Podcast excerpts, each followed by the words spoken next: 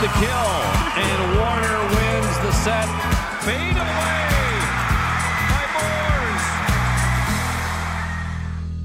Hello, South Dakota. This is In Play, a production of South Dakota Public Broadcasting. I'm Craig Mattick. I'm so excited to be a part of this podcast. We'll get together a couple of times a month. And who would have known? Even three months ago, I had no idea this opportunity was going to come forward for us. But this is a new adventure. Every episode that we get together, eh, we may deal with a specific person, maybe a program, may be a theme to it, but it allows us the opportunity to talk high school sports. And we'll do that right here on In Play.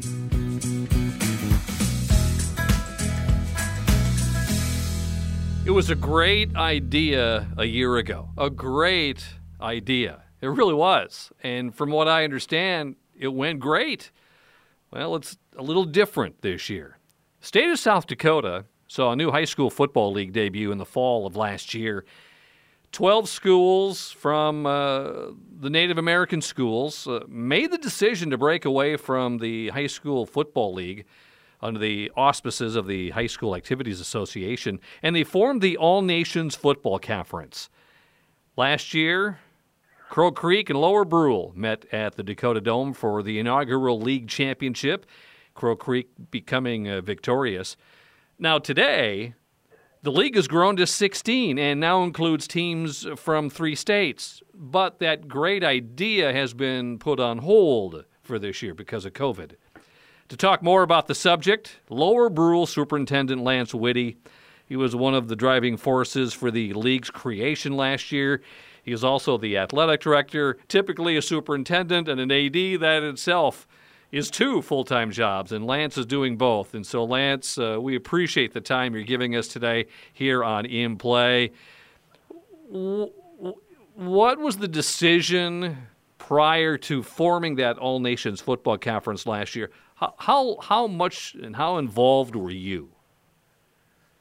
Well, thanks for having me, Craig. Uh, it was one of those uh, decisions where we, you know, evaluated kind of our experience our kids were having in our in our Native American schools and finding that the numbers were continuing to uh, decrease. And as we looked at having in Lower Brule, for example, you know, we would have 15 to 20 kids out for nine-man football, and sometimes by the end of the season, we were getting down into only just in just over 10 left that would be, were be playing due to injuries or maybe just kind of becoming disenfranchised uh, due to uh, maybe our our competitive schedule.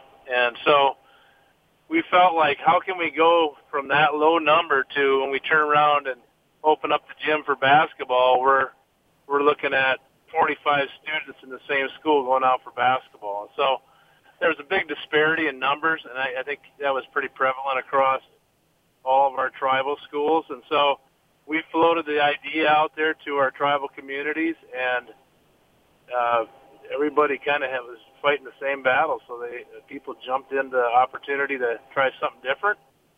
And I think the first year was a success. We had very significant increases in uh, participation numbers across our schools, and you know we had I think a, well, we felt like was a very successful first uh, season. Was an easy sell for the kids uh, to come play football in this conference?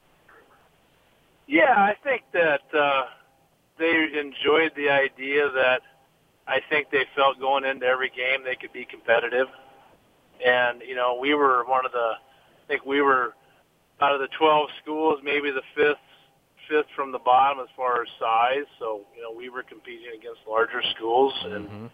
uh, you know, so it was it was competitive, a lot more competitive for everyone. And what I heard too is we're talking with Lance Witte. He's the superintendent and the activities director with Lower Brule here on In Play. Is that the interest became larger amongst these teams that played in this conference? more involvement. Yeah, we felt like we we got to see even in the off season, you know, even given the situation with COVID, I think kids were excited about the potential of playing the second season. Uh, obviously, that's changed a little bit going into this year with uh, our COVID uh, 19 uh, uh, situation. But uh, people are enthused yet. People are excited. We've actually picked up even teams since we postponed our season. It's kind of, it's, you know, we're going to see, I think, even more teams join even next year. So. Talking like North Dakota and Nebraska schools? Yeah, well, this off season between season one and season two, we picked up uh, uh, four more schools. So we picked up uh, we picked up two from uh, Nebraska, and we picked up another one from uh, uh, Standing Rock, and then McLaughlin joined. You know, last the year before they had a tough time getting kids out for football, and, mm-hmm. and they re-examined. They I think they ended up having to maybe not play any of their games during due to lack of numbers. So they joined. So we are up to 16. Uh, just recently, we postponed our season this year, like many of the colleges across South Dakota, to the spring. And so we will start after basketball season. And Pine Ridge has uh, declared that they're going to join the All Nations Conference recently. So they will join our spring ga- our spring season along with playing next fall as well. Lance, what is it like right now with that void of athletics at Lower Brule? Um, what's it been like with with school underway?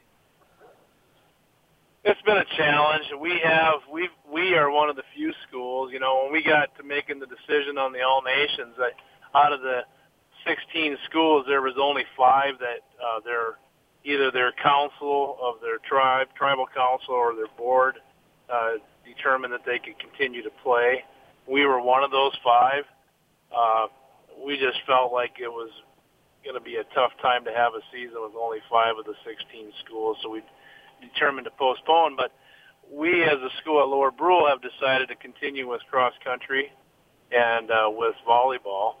Our volleyball schedule has been kind of decimated hmm. due to a lot of our, our teams were some of those tribal schools, but yeah, uh, we're continuing. Uh, but it's you know as we see the numbers and of COVID, I think in the last the latest data is over 300 cases a day for the last week. You know, it's getting to be a challenge. 16 would be in the All Nations Football Conference. How, how big could it get? Or is that going to be about where you're going to want to be once you get back to play? Well, you know, this is the year where they uh, recalculate and re- redo the schedules for everybody every two years is how that rotation works. And so we've had conversations with Todd County. Uh, they're, you know, maybe considering joining as well. Uh, we have a new school that hasn't uh, decided to play football as of yet, but I think they will. The Lakota Tech School in Pine Ridge, new public school there. I anticipate going into the fall of 2021, we're going to be at 18 or 19 uh, teams and that, that creates a bit of a, a challenge. Uh, I've already kind of put out to the board that we may want to consider even going into the spring if we get up to 18 teams, we may want to look at a 11 man class and a 9 man class. Oh. Oh. That'd be great expansion. You know, whatever it takes to get kids involved, and I, I think you guys are on the right track. I think this is a great idea, and I think a lot of folks whether you're West River or East River, there's a lot of excitement to see this grow. Yeah, we're very encouraged by it. We think that, uh, you know, when we look at the numbers, if we get up to, you know, the 16 to 18 teams, and you start looking at like Pine Ridge is our recent school to join, the disparity piece comes into play again as far as like a Takini, which has a, a small enrollment in high school versus a Pine Ridge. Yes uh, there's some equity issues there. So, yeah. you know, maybe that 11, and I know some of the schools at the top of that were looking at, well, we'd play, but we don't want to play nine man. We, you know, we have the numbers. We'd prefer to play 11 man. So, I think by maybe dividing that into 11 man league and a nine man league, that might serve the needs of our of our schools. Lance, I can't wait to see the All Nations Championship uh, played in the dome. I can't wait. I can't wait for that to happen again. Lance Witte, he's the superintendent and the athletic director for Lower Brule uh, here on In Play. Lance, what was your path to uh, get to Lower Brule? Well, I was uh, a superintendent in Wessington Springs, and uh, I was asked to come out and do some consulting with Lower Brule. And as I went out there to do that, they were making some major changes at their school, and they asked me if I could come out and be a little bit more involved. And my board in Wessington Springs was uh, very willing to kind of allow me to do that. And so for four years, I became the superintendent of Wessington Springs and the superintendent of Lower Brule. and as our enrollment numbers grew at Lower Brule, uh, you know, after four years of that, and my son was graduating from high, high school in, Wessington Springs, I told the board, I said, I think it's time to, you know, go out there and, and do some additional work at Lower Brule, and I, I enjoy it out there. I, I've got a passion for being there, and it's been it's been a very exciting time to see the school grow and change. What is some of those exciting times? What is happening at Lower Brule?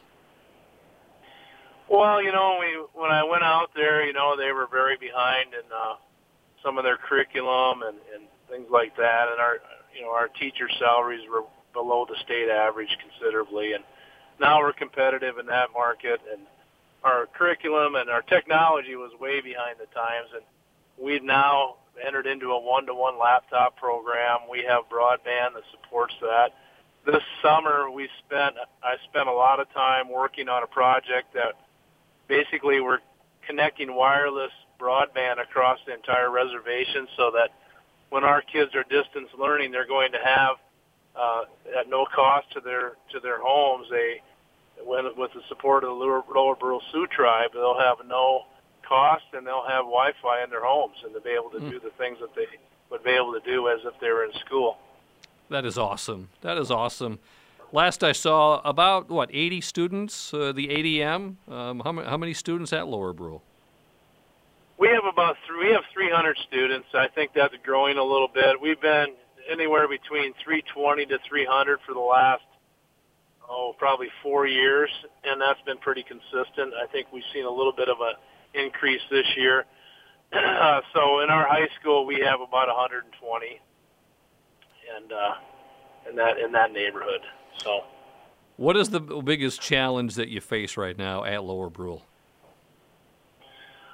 Well, yeah, one thing that we we continue to be challenged by is our facilities. You know, we we have we're funded through the BIA and the BIE, and our facilities are not always uh, able to be kept up with. I think that's a challenge with all tribal con- uh, tribal schools is that you know they're they're kind of at the at the uh, mercy of the BIA coming out and fixing the facilities. Some have been fortunate to get new schools.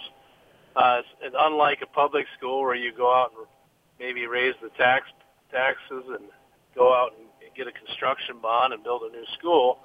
We don't have that luxury, so we kind of have to work with what we have.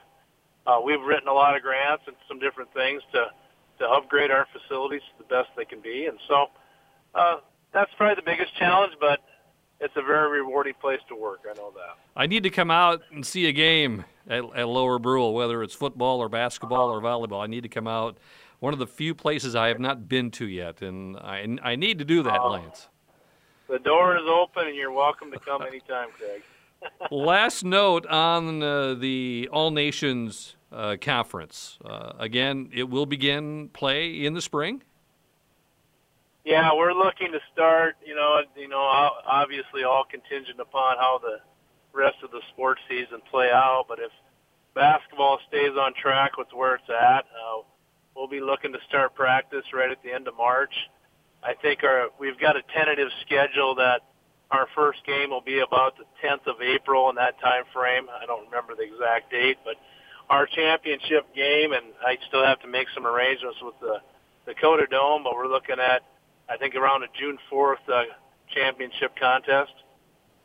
And we've talked about, well, if the basketball season gets postponed until after the first of the year, uh, it might look like we're going to play that championship right before the Fourth of July weekend or something. we're we're all willing to do it. So.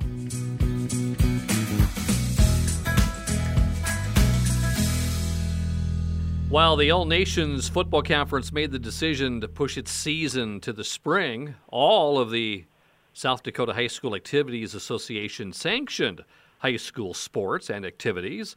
Given the green light to proceed this fall, every school district in the state developing its own set of protocols combating, uh, combating with COVID 19. By the way, up at Estelline High School, where they have co opted with Hendricks, Minnesota, there's a few positive cases early in the year within the football program, making some early adjustments, but things are rolling now. And Jeremy Bachman joins us. He's the activities director for the Estelline School District, Estelline Hendricks Redhawks. Jeremy, welcome to In Play. Oh, thanks for having me, Craig. By the way, how long has the co-op been going on with Hendricks, a school that is in Minnesota and is what about 27 miles away from Estelline? Uh, yes, it's uh, um, about a 26 minute uh, drive because I time myself every time I head over there. Um, but uh, this will be the third full season of it, um, and we actually co-opted in the spring for track. The year before, we we uh, made it a, a full year just to kind of feel it out and see how it worked out, and it worked out really well for track in that spring. Um, and then we went into it full tilt the next year. So this is our uh, going into our third full year of the co-op. What was the challenges of choosing a school not only 27 miles away, but in Minnesota? Were there challenges trying to develop that co-op? Uh, no, you know, uh, they, they were just a, a community um, that was kind of struggling at the time uh, with numbers of, of students and trying to keep kids in the district um, and be able to offer them some sports. Um, you know, and they, they reached out to a couple different schools, and you know, us being one of them, um, and they just kind of liked what we what we had to offer them, and um, they were very grateful um, for being able to come over here and play sports with us, and and uh, play sports in South Dakota was something new for them, you know. Um, but you know, it just there wasn't too many challenges. You know, uh, the administration over there worked pretty well with us, and we just kind of hit the ground running. It, it helped that we had that spring before with the, with the track season just to kind of feel it out a little bit.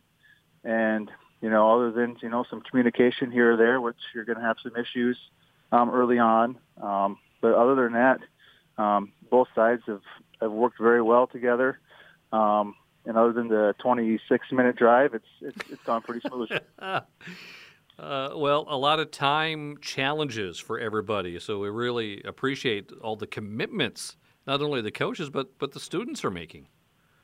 Yeah, you know, you know those kids, uh, especially uh, Hendricks kids, that come this way quite a bit for practices and stuff. You know, and you know, for, once basketball rolls around, um, you know, we head over there for practice. Um, you know, getting on uh, getting on a bus for almost a half an hour one way and then a half an hour back. You know that uh, hmm. that takes a toll on them. Sure does. You know, and you know you lose some study time maybe. Um, but uh, like I said, it just becomes part of your norm. It's just something you do. You get out of school, you go to practice. It happens to be on a bus half hour away, and um, you know it's just everybody's adjusted nicely to it.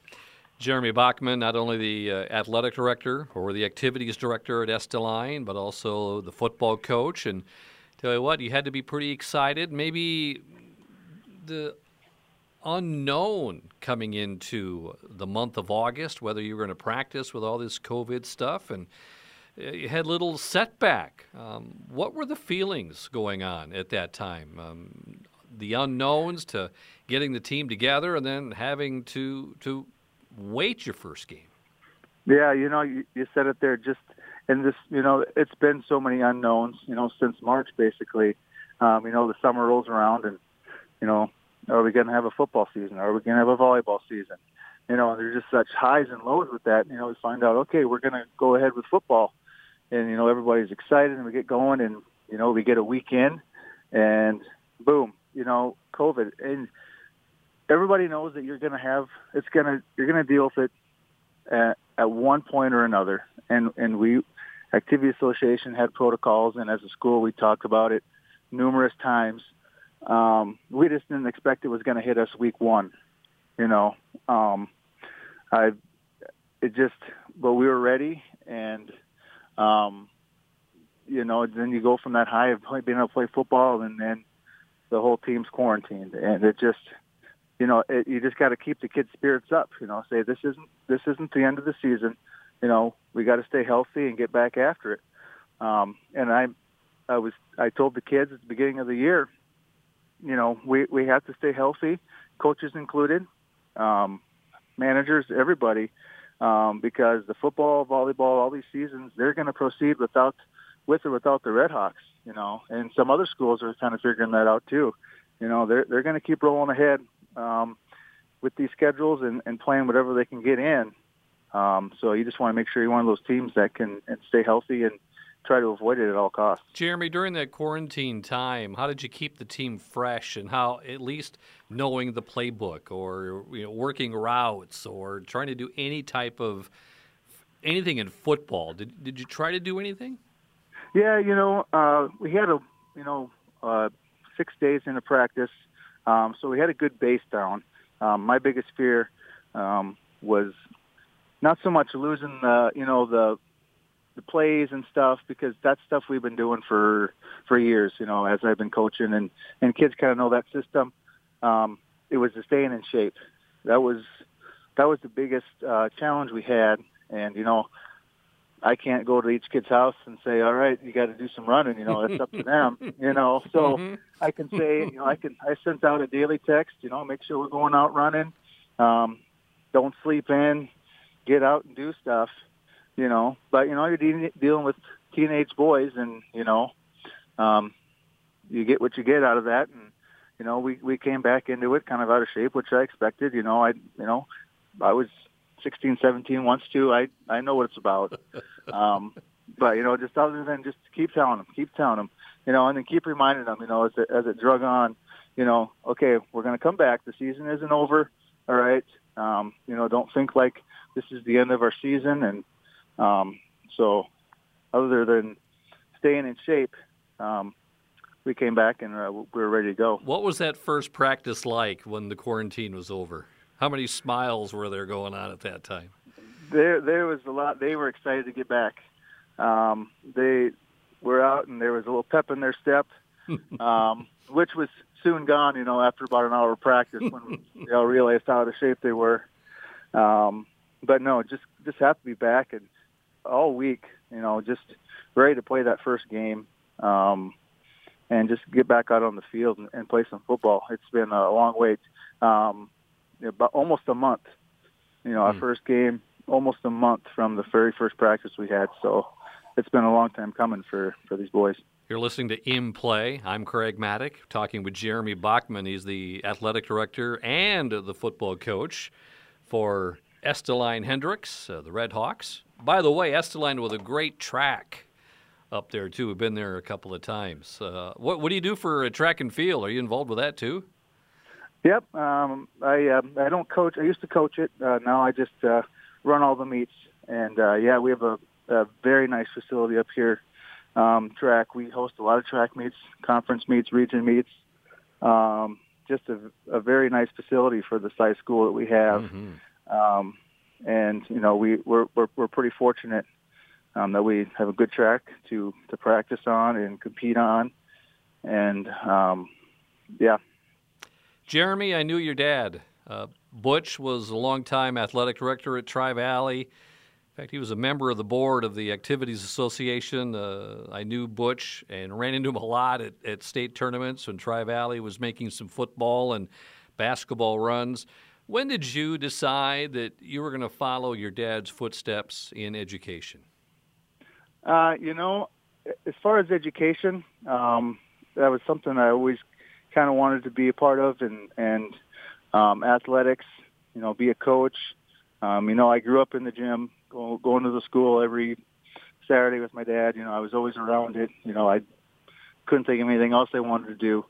Um, you know, as far as athletic director, uh, again, going back to those Saturdays, I, I always watched the hours that he logged, and he was always worried about if the refs are going to show up and all this uh-huh. stuff. And I, I, I always told myself, you know, I want to be a teacher, I want to be a coach, but I do not want to be an athletic director. but, but the job opened up here, and uh-huh. and you know, I just, it just felt right, and I, I haven't looked back. I'm glad I did it. So well, you're wearing two hats as an athletic director and as a, as a football coach. what do you tell the kids, whether they're playing football or other sports, regarding all this news about COVID nineteen? What what do you tell them? Well, you know, it's it's real. You know, it's it's it's going to affect. I mean, it's going to affect everybody. Um, you know, I, I I keep saying, you know, for our football team, it got real real fast for us. You know, I mean, everybody knows it's out there, but everybody doesn't think it's going to affect them. It's not going to happen. Um, and then when it does, you realize, you know, it's it's eye opening for them. You know, and it's it's something that that we're going to deal with whether we like it or not. And it's something that we have to, to deal with and do it the right way. And, you know, again, back to the seasons aren't over. You know, these kids that are afraid of it, you know, um, missing games and stuff, you know, it's going to happen. Mm-hmm. It, it might happen to us again. It's, it's happening all over the state. And, you know, the, the teams that can avoid it the most, um, are going to have some success and that's, that's the best thing we can do. Estelline, the school district itself, uh, how exciting was it to uh, get these kids back this fall? Oh, it was it was it was good. Um, you know, I talked to numerous kids over the summer, and they just couldn't wait. Um, usually, you know, kids say, "Oh, school's rolling around," but, you know, um, the the kids couldn't wait to get in the door, and um, you know, we kind of hit the ground running and and you know, once we get into the school building and practices start, you know, the the whole COVID and everything just kind of goes on the back burner. You forget about it, and it's just a little bit of you know normalcy again, and it feels right, and everybody's just kind of feels where they should be.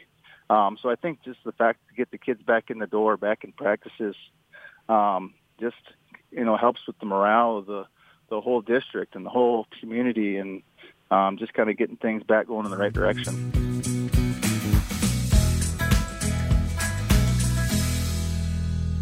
One of the main issues on In Play is talking high school sports. You know, we're talking athletes and administrators, coaches and contributors. But also a big part of it too is everything is under the auspices of the South Dakota High School Activities Association. And a guy who has uh, played a big role with it, he's been around a long time now, does a great job with it. He's the assistant executive director Dr. John Krogstrand joining us on In Play. Uh, John, welcome, welcome to the program. Hey, appreciate it, and uh, looking forward to, to uh, seeing the program uh, grow and and uh, your new venture here. Craig. Well, it's so great very, to talk with you. I see it so many state tournaments. Um, you know, I, I've seen what you've been a part of the, the state tournaments uh, over the years, and great job as always. But um, before you became to the Activities Association, weren't you down in Nebraska for a while? Yeah, so uh, the the three years prior, I was the athletic director at Columbus High School in Columbus, Nebraska. So, uh, school maybe just a little bit bigger than than an Aberdeen Central or a Watertown, and and uh, um, you know played a lot of the other quote unquote outstate schools as well as the Omahas and Lincolns and that, and and uh, kind of got my my feet wet a little bit in high school athletics after the the three years prior uh, coaching college ball back between uh, Presentation College and, and Northern State up in Aberdeen. So uh, kind of been all over the map a little bit on, on some of those things. But yeah, just uh, starting the ninth year here in the office in Pierre and uh, certainly a unique one at that. What was your biggest transition going from an athletic director and or coach to the position that you are? Because I know you you are pretty much administrating all of the boys' sports across the state. But what what was the biggest challenge that you had going from the one position to the current position in Pierre?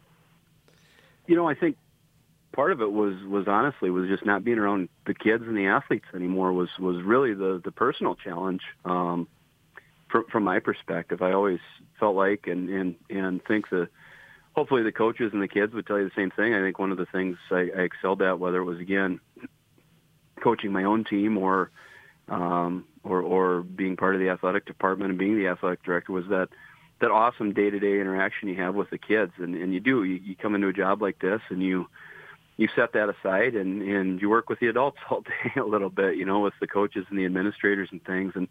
And, and it puts a little different perspective on that of of not having that you know that that immediate reward or that hey look we did this or, or we created this and we had this and you don't have that one team to cheer for and those kinds of things a little bit that are that are certainly a little different. And then, you know, obviously you make a state change and and getting acclimated to different rules and different ways of doing things and, and that. But uh, I think probably one of the one of the best things that I had um, coming into the spot was certainly, you know, t- taking the job from from Bob Lowry, who'd been in that position for almost two decades.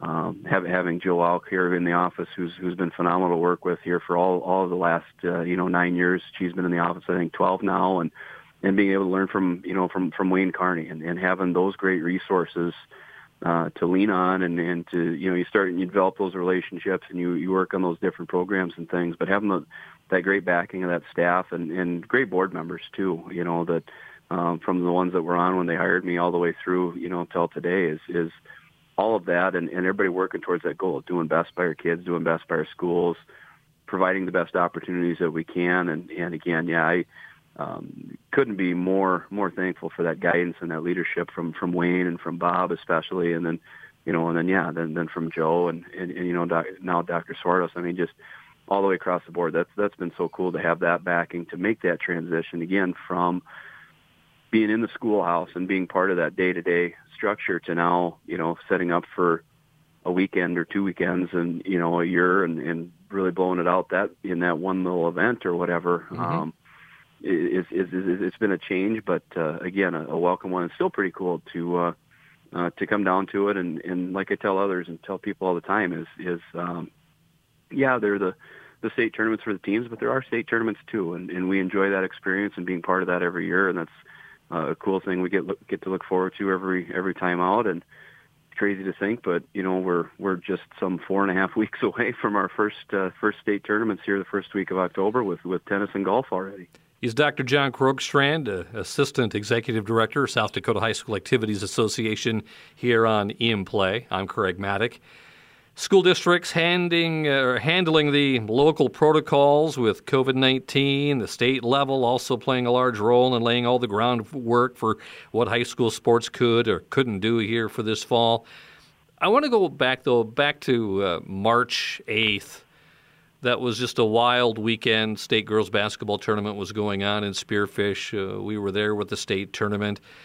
What, what was it like those couple of days out in Spearfish, uh, kind of a behind the scenes look of how crazy was it behind the scenes with everything starting starting to fall.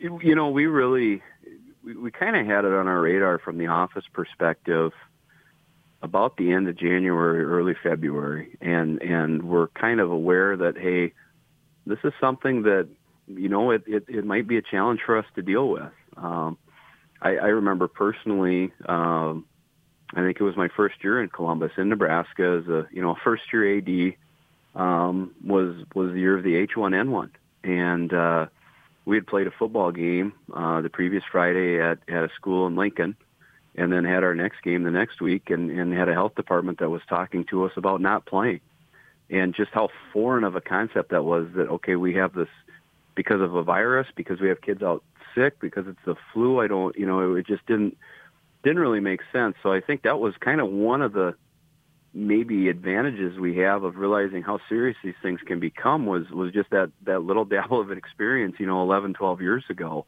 Um, and, and, and that it was a real conversation about not playing games. And, um, so, so we had kind of done some legwork ahead of time, you know, the end of January, early February there, we'd started some conversations with the Department of Health. They were, you know, at least a little bit aware of, of everything that was coming. And then I think the two, the two events where it really, really hit home for us, um, you know, was, was the, the individual who was at a basketball tournament, a Special Olympics basketball tournament in, in Fremont, Nebraska. And, uh, you had teams from multiple states there, from multiple communities, and, and this immediate concern of what does that mean for everybody else, and where is that going to go, and what is that going to do, and um, you know, we were, we were talking about it before state wrestling about, okay, if somebody from Nebraska or from Iowa comes up where this is now starting to be a thing, um, what does that mean for us? What what does that do to us? And you know, really, we're still having those conversations. I I remember I was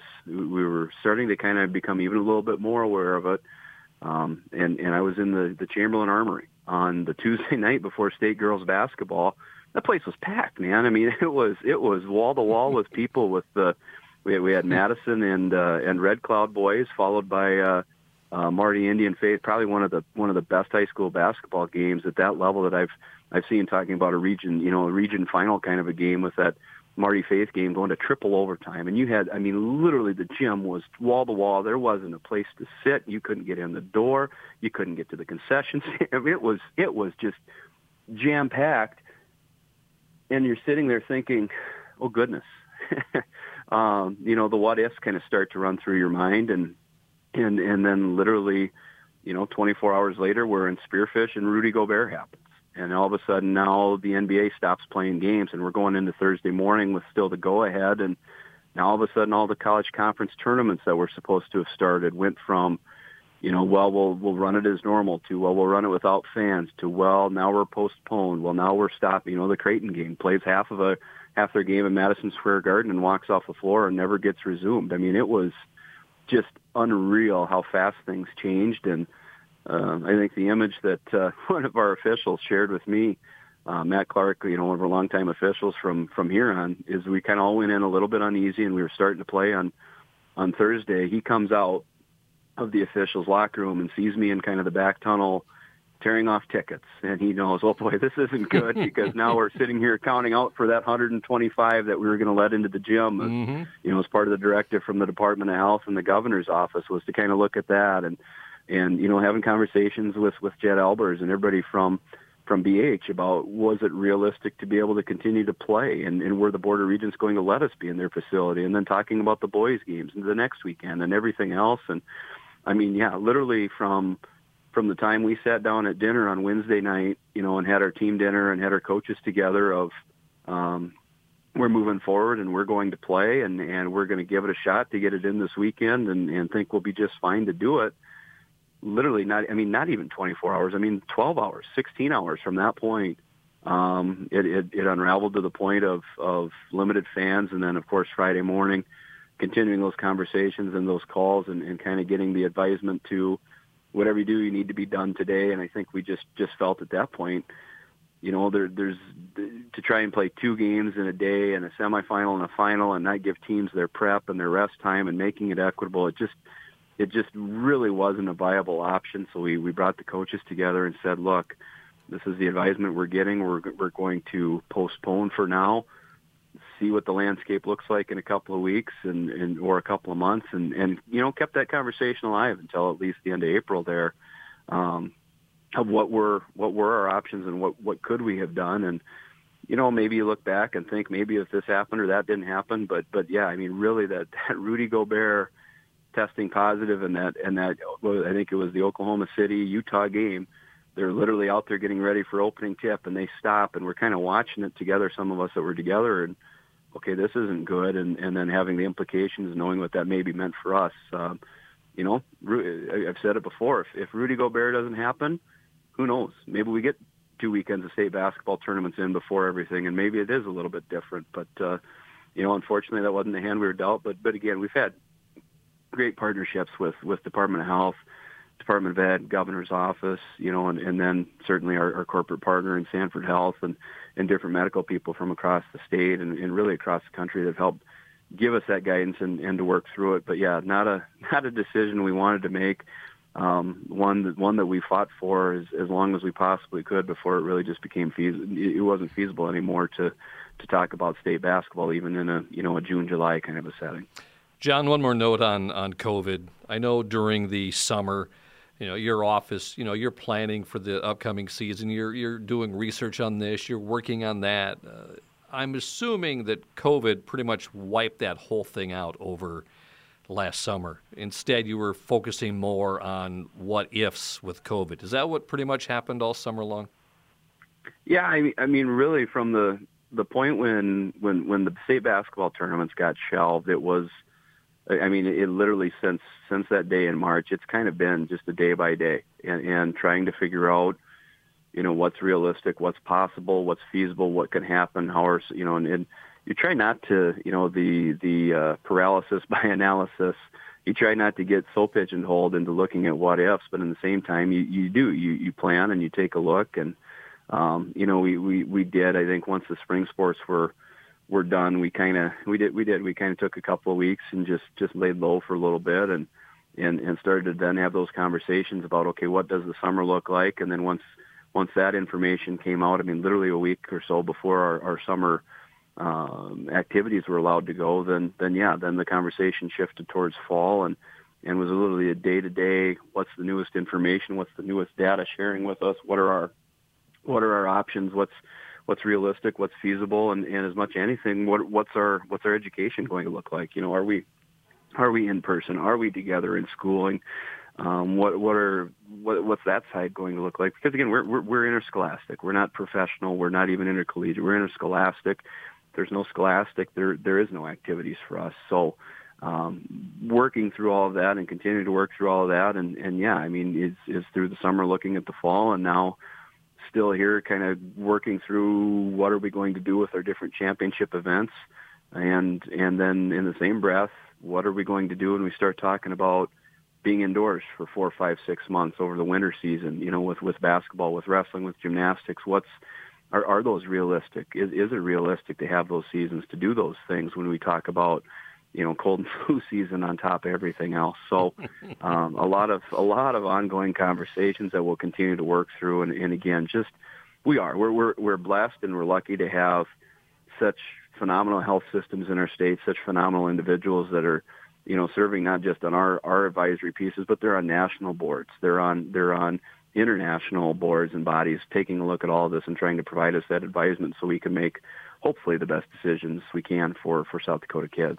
Last one for you, John. It's a non-COVID question for you, which which is great, uh, but it's a story that totally got didn't even be talked about because of what happened uh, on on March 8th when we were in Spearfish when the tournament was canceled. But we had instant replay we had instant replay that happened in basketball. And of course, you and I, we were there when the Yankton uh, O'Gorman shot in boys basketball in the semifinals from uh, what two years ago, and now instituted instant replay in basketball. We got to use it at least for one day at the girls' state basketball tournament. I think it was Ethan and Castlewood that it was used. Yeah, it was uh, it was somewhat ironic because I had uh, as, as you know, but but maybe a lot of others don't. I kind of had um, been the one who, who who drew the straw to be in the lead of that, I guess, a little bit. Is is you know we rolled it out in football and it, and it worked really well for us in football. The challenge being in in basketball, we're not always in that. You know, we're not in those Division One facilities where they've got all the equipment things. So we kind of figured out a way to ham and egg it a little bit and not have to spend you know thousands and thousands of dollars for a replay system that we just didn't have and uh no, I, I, I was there literally for those first two games and and we felt that it was working so smoothly that that literally I was able to uh to leave Spearfish and to head back home to help start preparing for the boys the next weekend. You know, at that point still planning on having boys state tournaments and getting ready for those. And uh I was I was just making the turn north to come to Pierre and I got about you know, you just know one of those moments when something big has happened because your phone just goes berserk and you're on the line and you got five other text messages dinging in and emails and everything coming. And and here I'm getting all these pictures of of Jay Kusler standing over the monitor at half court and spearfish. And I'm like oh my goodness gracious here we go. But yeah we we had it. We used it. We've got uh we've got a, a, a solution figured out and and uh you know, used it used it to confirm a call on the court that that was perfect. I mean, that's exactly what we used it for, what we needed it for, and you know, that was one of the. It was it's kind of ironic and hilarious and everything all at the same time. It was one of the discussions like, well, we'll never have that happen again. We'll never have a scenario like that again. When have we ever had one? And I, you know, and, and uh, ironically, it had been um, just two years prior that we had had a uh, we had a buzzer beater in an overtime game between the Pierre and Rapid City Stevens boys that uh, um, literally you no no different than any other that that we've had that was right at that buzzer. Did it get out of his hand? Did it not get out of his hand? Call was made. It looks like it was you know was the right call, but we had no equipment. We had no anything to be able to really look at it, and you know so really in the last four years we've had three of them, and and now we've got uh, we've got the technology in place. Uh, again, a great great partnership and, and, and thank, thank everyone from South Dakota Public who helped us work through that and figuring out the technological side and, and how we could make it realistic and, and, and work and simple enough that, you know, again, it's, it's, uh, you know, in the in the college level, when you go over to that table, there's there's two or three different people there that are helping those officials, going frame by frame and doing every little bit, and and we have just as quality of a system as as what um, what they're using at that level. Just you know, even a little more user friendly and a little bit better for our officials to be able to walk over there and take it when they've never used replay all during the season. They've never probably used it before in their life and now they're going to have that tool to help them make a call. So yeah, it uh,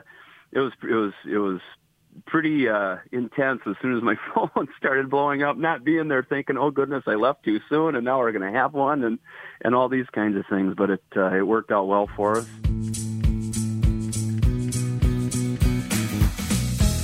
If you like what you're hearing, please give us a five star review on iTunes or wherever you get your podcasts.